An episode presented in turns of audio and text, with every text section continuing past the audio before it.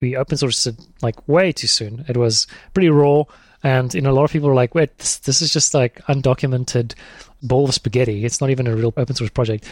But so we continued to develop out in the open, and over time we got more and more traction, and Feast became something that's a little bit more well known. This is Contributor, a podcast telling the stories behind the best open source projects and the communities that make them. I'm Eric Anderson.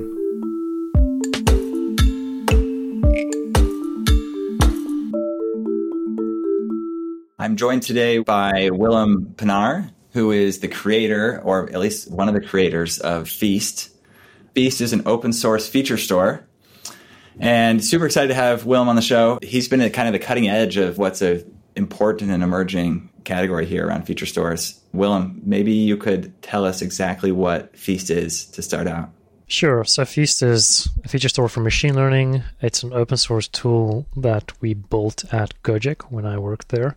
So essentially, it's a data system for operational machine learning.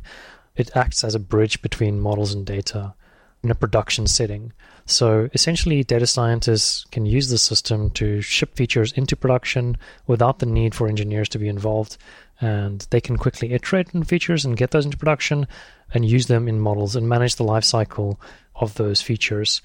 In much in the same way as data scientists today can train models and ship those into production through ML platforms, they also need a way to ship data into production. Where traditionally that was a little bit harder. You know, you need to get an engineer to write a streaming pipeline for you, or you, they would need to, you know, go make some changes in like a product backend to compute features in the production environment, where the purview of the data scientist was mostly the offline world or the batch world. So now you enable data scientists to be more self-serve, and that's pretty much what the feature store is all about. Got it. And I don't want to go too far into this without going into the history, but when you say putting features into production, I think we talk about features in training but you're talking about also when features need to be served to the model for inference. Right. Okay. I'm blurring those lines a little bit, but that's a key part of the value that Feature Store provides. If your use case is you're training a model and you're serving a model, the model expects the same feature values in both environments. And so feature stores provide that consistent interface, both offline and online. So if you don't have that online environment, that production environment, it's a little bit easier, right? Because you can write a single SQL query. You get your data from, let's say, BigQuery or some Snowflake or some, you know, data warehouse you can both train and score in batch. Pretty easy. But if you have divergent environments, then it's a lot harder, right? Because the data scientist can do the training, but shipping that model into production, it also requires equivalent data in a production setting. But that data comes from different places. It doesn't come from a data warehouse necessarily. It'll come from your product backends or streams or other backend services because it needs to be real time and all those things. And so the feature store provides not just a way for data scientists to ship features into production, but also provides a unified interface between those two environments. So the model only sees one view of data. And it's kind of a unique problem to, to ML, or at least decision systems that need to be trained like models.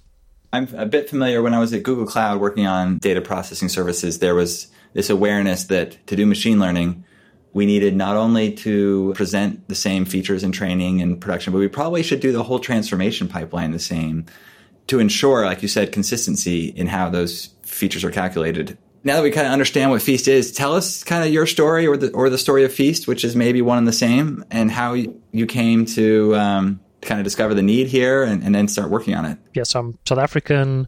I'm actually from engineering traditionally, so I studied mecha- mechatronic engineering, and I worked for a while in control systems and automation.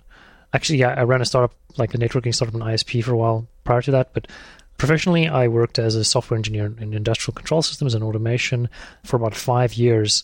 And I started that in South Africa. At some point, I moved abroad and I worked in Thailand and continue to work in that space. But I've always enjoyed the act of automating processes.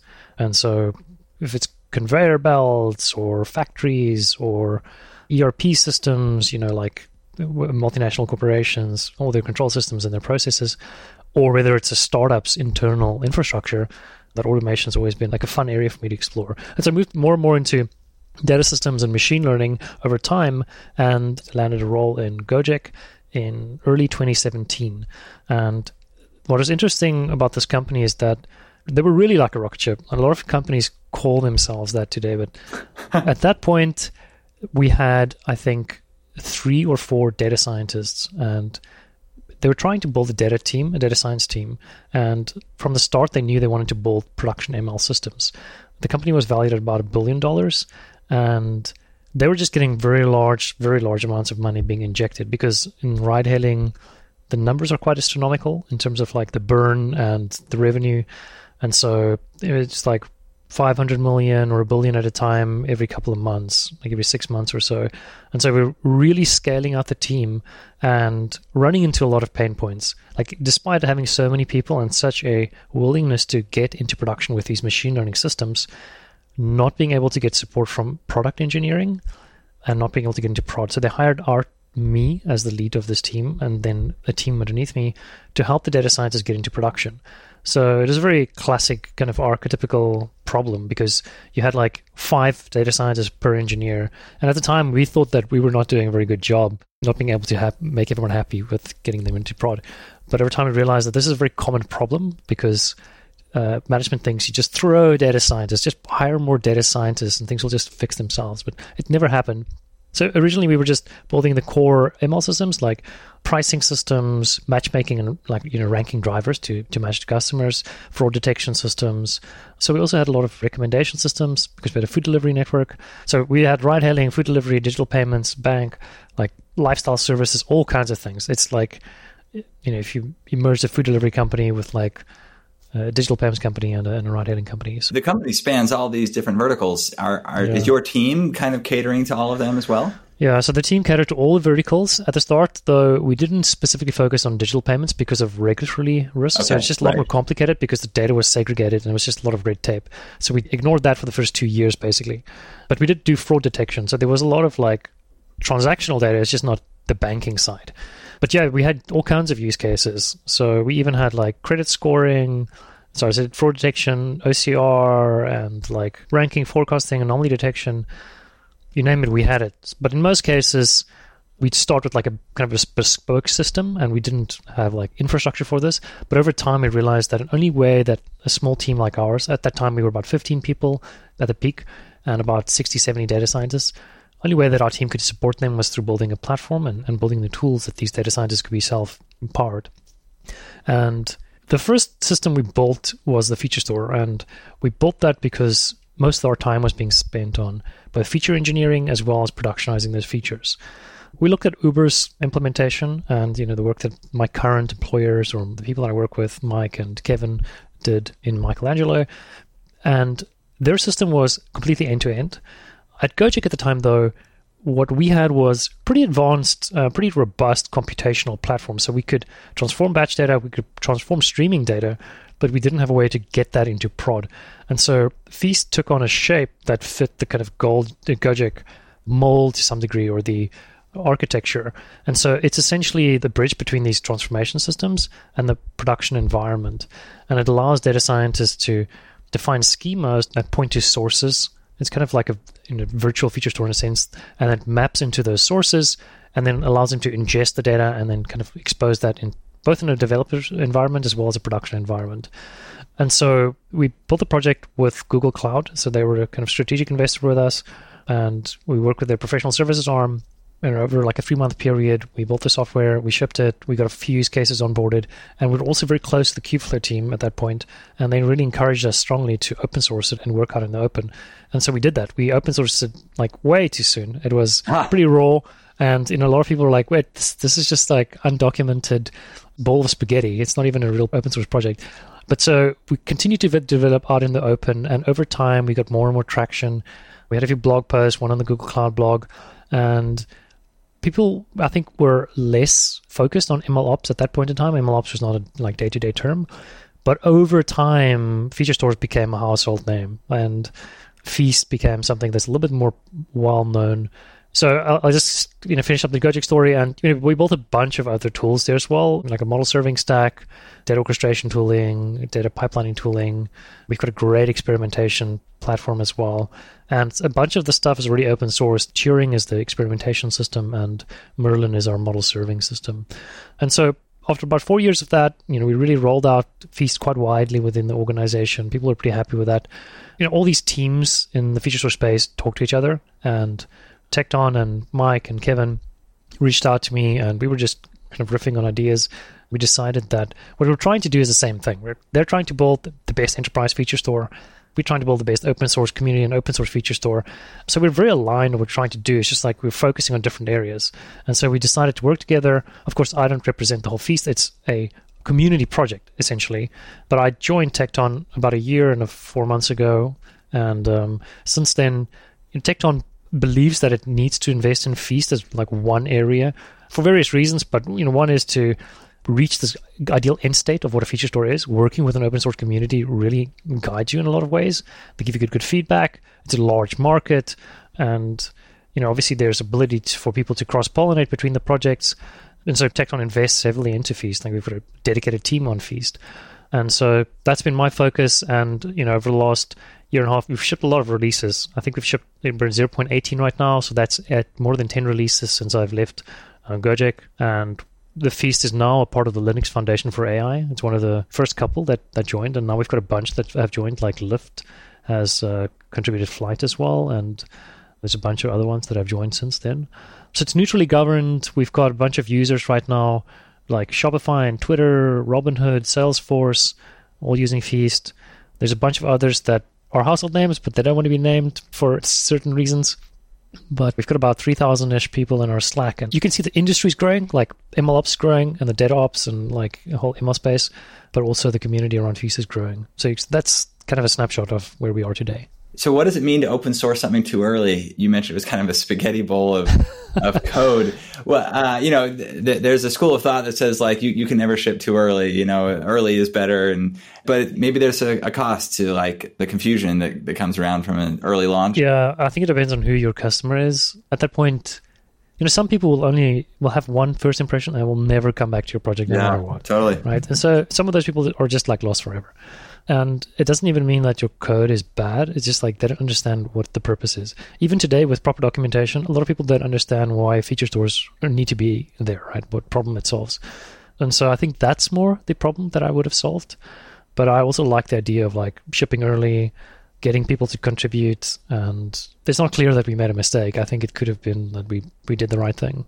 Yeah. And then uh, maybe another kind of interesting part of your story I think a lot of people would love to collaborate with Google on an open source project. They're at random company and building something interesting. How fun that you got to do this with Google Cloud when you were at Gojek. I imagine that's in part just because of this strong relationship you had with Google Cloud at the time. Yeah, Gojek at the time was, I think, the second largest customer of Google Cloud in Asia.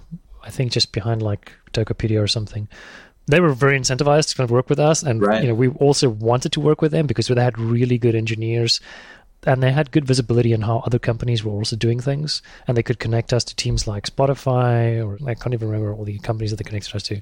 So it was great in knowing what not to build and what to build, and being on the cutting edge instead of you know building something that's like three years dated or but yeah, we worked with that team, really strong folks, and some of those folks went on to work on Vertex at uh, Google Cloud, and even at Robinhood. You know, some of the engineers that worked on Vertex are now working on Feast at Robinhood on feature stores. So it's a small space, and um, it's interesting how the same engineers and people are working on the same things.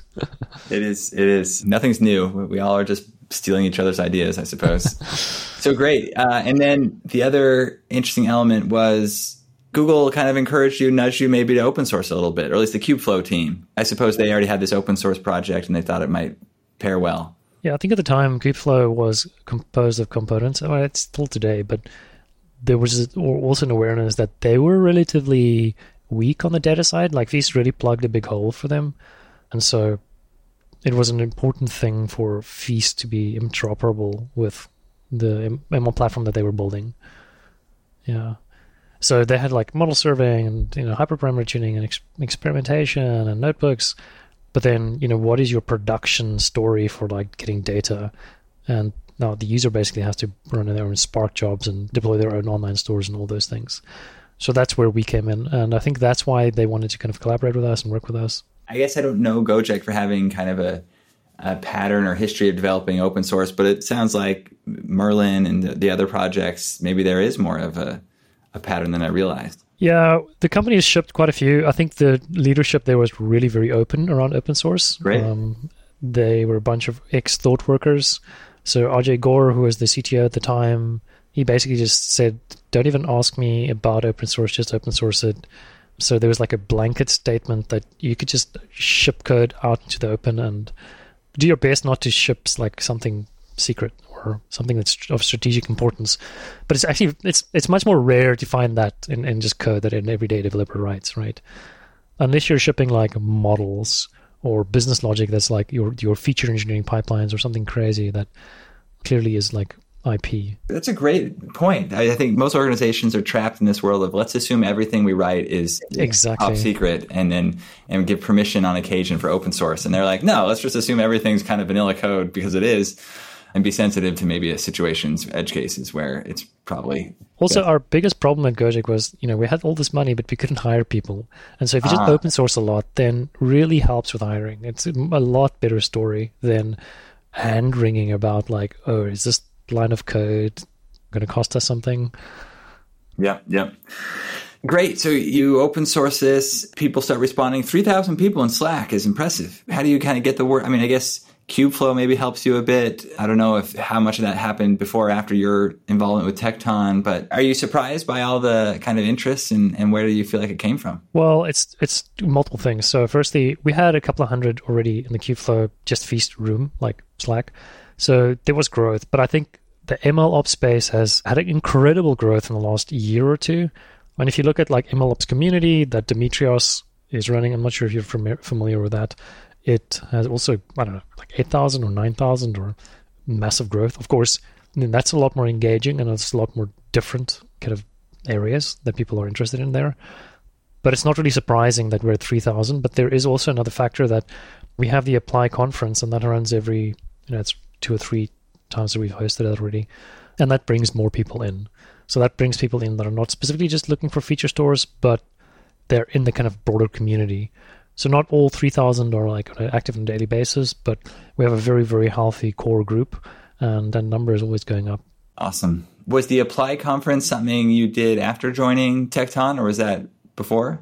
That was after. Yeah. So so that's not something that I drove. It's more from the Tecton side. But you know, we got in a bunch of great speakers like Wes McKinney and you know a bunch of others from like companies that have applied machine learning at scale, solve real problems. We try and make it not like vendor specific, but it's always very hard because vendors want to talk and engineers typically don't want to talk.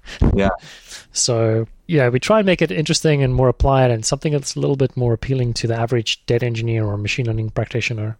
And it's gone well so far. Yeah. Yeah, it's a it's a tough line to draw, and I feel like maybe the best way sometimes is just to do a little bit of everything, have some kind of vendor agnostic content, and then allow the vendors to do a little bit and try and make everybody a little bit happy. But let's talk a little bit now that we kind of understand the story of feasts, maybe some of the broader topics around the market here. Maybe tell us a little bit about what it was like joining Tecton. I think we hear a lot about open source projects that create companies from themselves. I don't know, like a a Mongo type situation.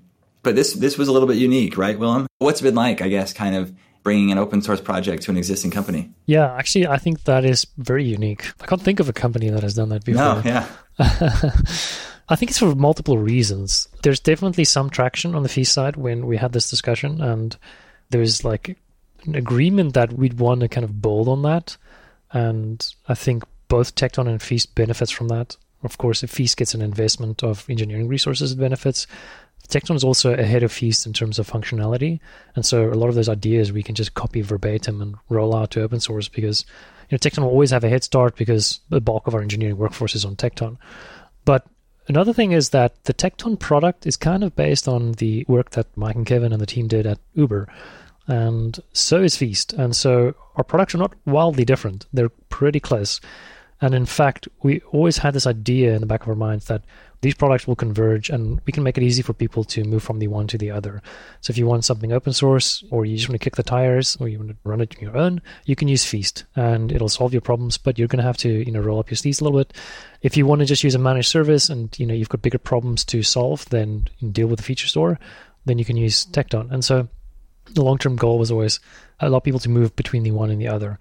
And we also knew that because the space is growing, there's a little bit of a distrust of vendors. And that changes over time as the market matures. But to start, people want to deploy something on their own. They want to get a win. They want to prove to the business that feature store makes sense and that there's value here, and then they want to pay for something.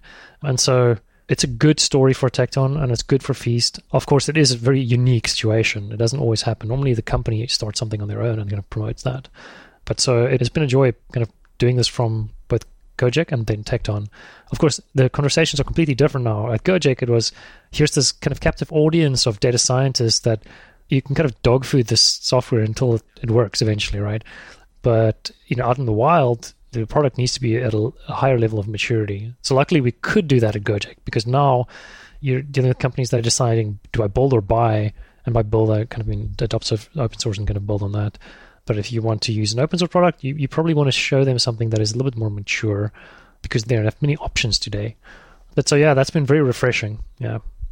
And then you mentioned earlier that your project Feast kind of fits between processing engines and storage. If I understood, you talked about bridging the gap.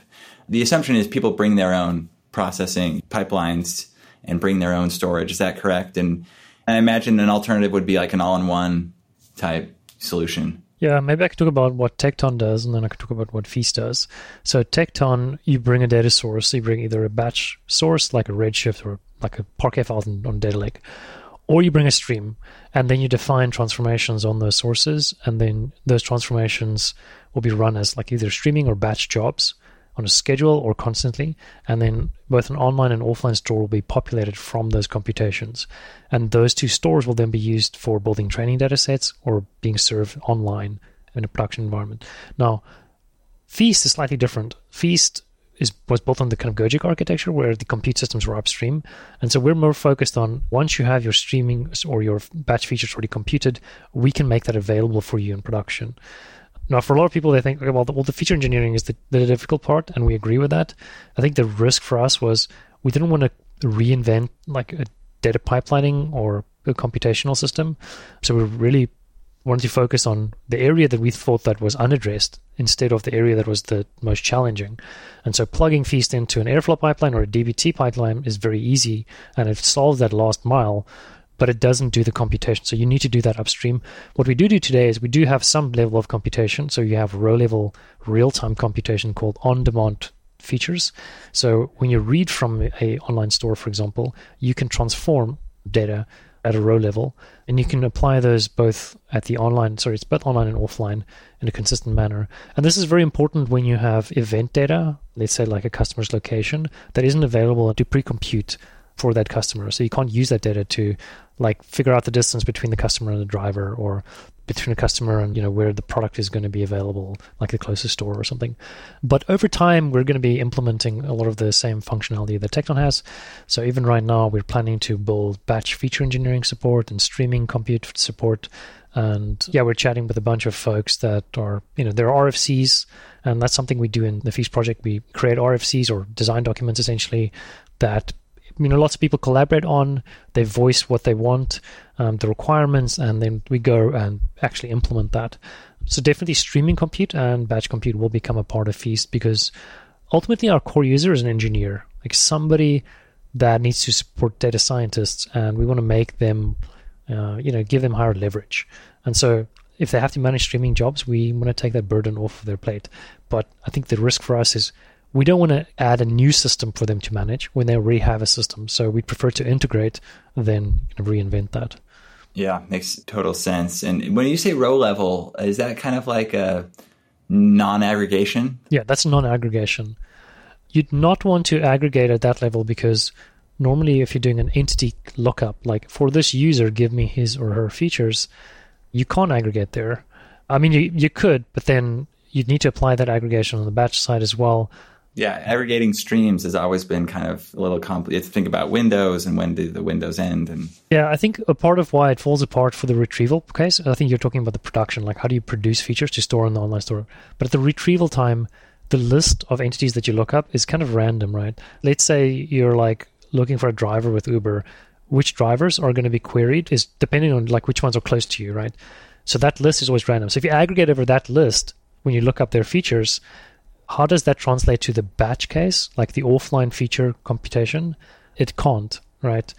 And because those are just like query time lists that are completely impossible to know for trainings. So basically, it's always point lookups. It's always row level. Yeah. Great. And then maybe we talked a bit before the show about use cases that are good for feature stores, bad for feature stores. Where do you find people reaching for feast versus other things? Yeah, I think um, for like traditional supervised learning, anything basically that you know you just want to make a prediction, like an XGBoost or is there scikit-learn, anything where MLflow is involved. So fraud detection comes to mind, churn prediction, pretty much anything where you, know, you can run a model and it needs data and you want to make a prediction.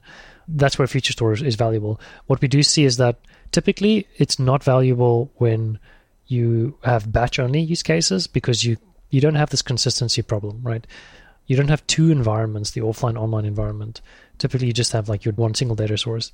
Feature stores are typically more valuable when you have a freshness requirement. Either you have streams pushing low latency data into an online store, or you have these like real time computations, or you have fast, like low latency reads. And if you have those elements and you need to do some kind of online scoring, then a feature store is going to be critical for you. Feature stores are useful as part of recommendation systems, although they don't do everything in a recommendation system. So it's very good at like ranking. You can use a candidate server, look up a bunch of like entities, like a bunch of users, and then rank them. And the feature store can be the source of the features for those users or those entities. So that fits really well into the RecSys case there as well. Yeah, and I think that's pretty much it. Where where feature stores are not really good good at today is mostly computer vision and I'd say NLP partly because the data models don't really lend themselves to reuse and discovery.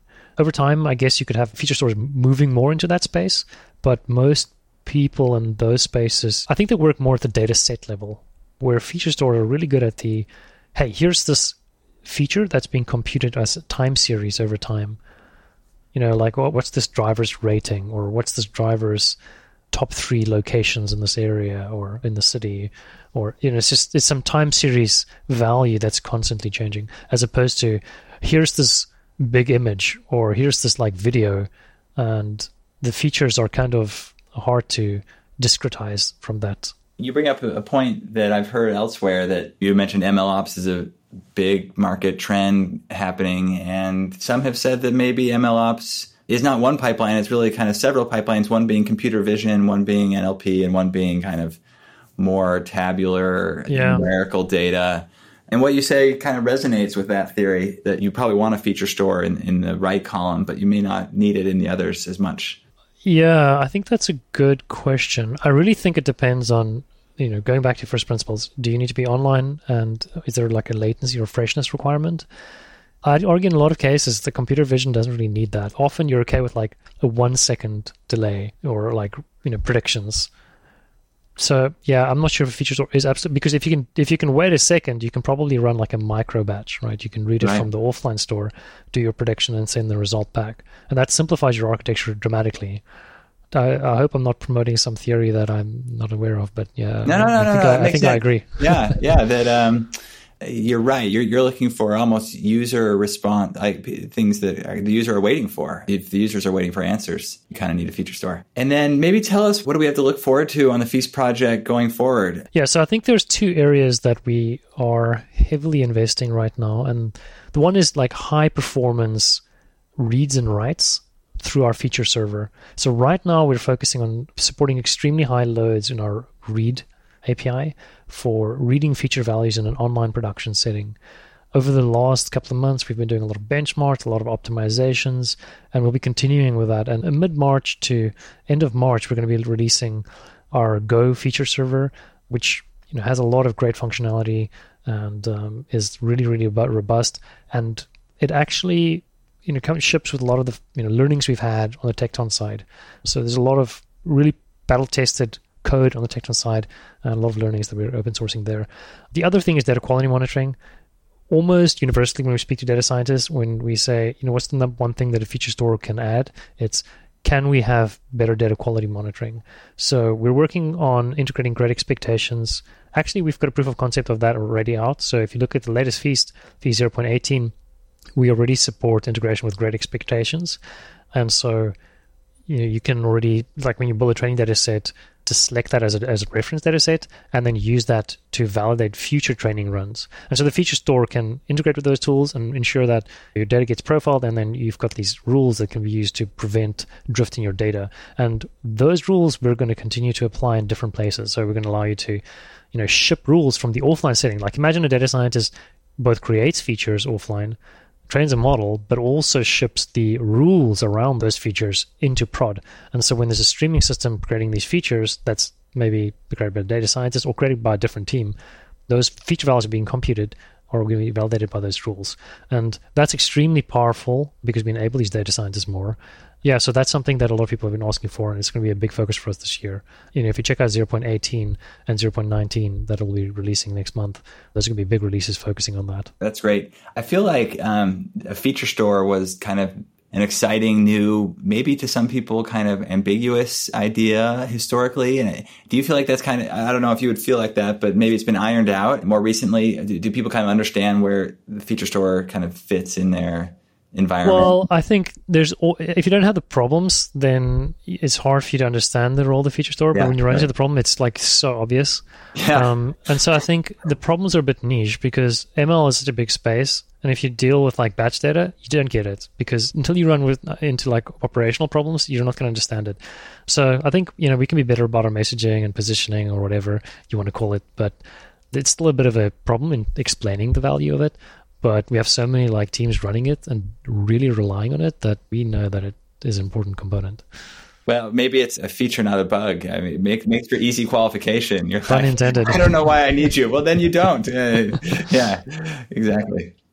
Good, Willem. I so grateful to have you come on the show today really exciting stuff you're working on. Anything you want to say before you go? Maybe where people can find Feast? You know, we're going to be talking at a lot of conferences this year. Um, we're going to be at Data Council. Hopefully, we're going to be at you know Data AI Conf. You check out Feast at feast.dev. We've got a great you know growing Slack community at slack.feast.dev. Um, so you know, just pop in and uh, join the community if you're interested in this space. Thanks, Willem. Yeah, my pleasure.